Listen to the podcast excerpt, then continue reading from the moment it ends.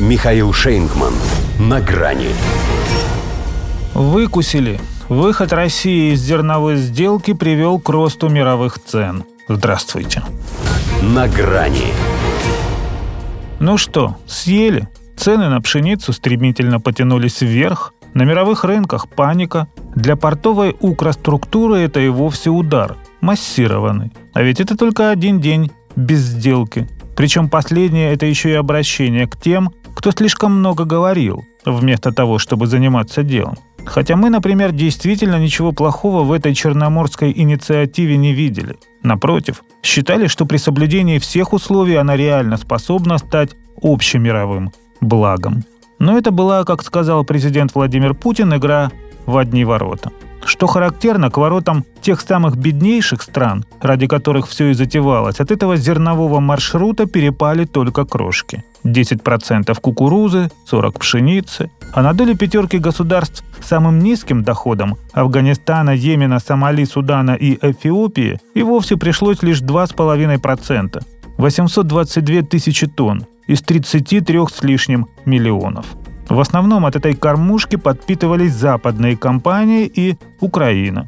Плюс всякая вооруженная мразь под гуманитарным прикрытием прямо из продуктового коридора совершала атаки на Россию. Впрочем, что тут много говорить, если достаточно послушать, кто громче всех кричит «Держите русских». Вашингтон, Лондон, Брюссель, Берлин, Париж, формально не имеющие к этой миссии никакого отношения. Даже РТ Эрдоган, лицо в ней прямо заинтересованное, и тот ведет себя скромнее. Правда, тоже не без своих восточных штучек. Отправив сделку в историю, высокопарно назвал ее победой дипломатии. Хотя с их стороны в этом было гораздо больше хитрости, чем дипломатии. Весь фокус заключался в том, что никто из ниже подписавшихся по определению был не в состоянии выполнить данные России обещания.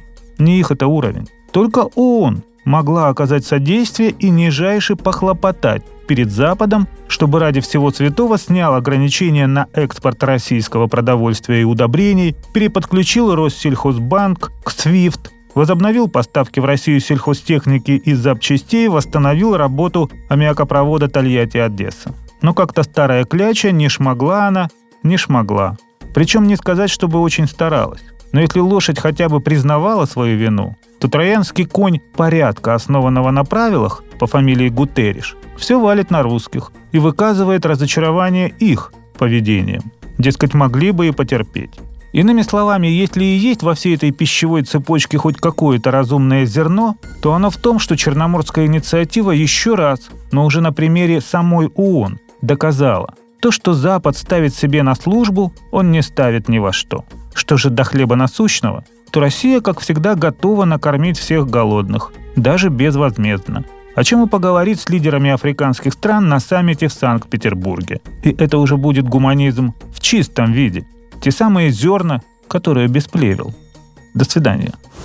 На грани с Михаилом Шейнгманом.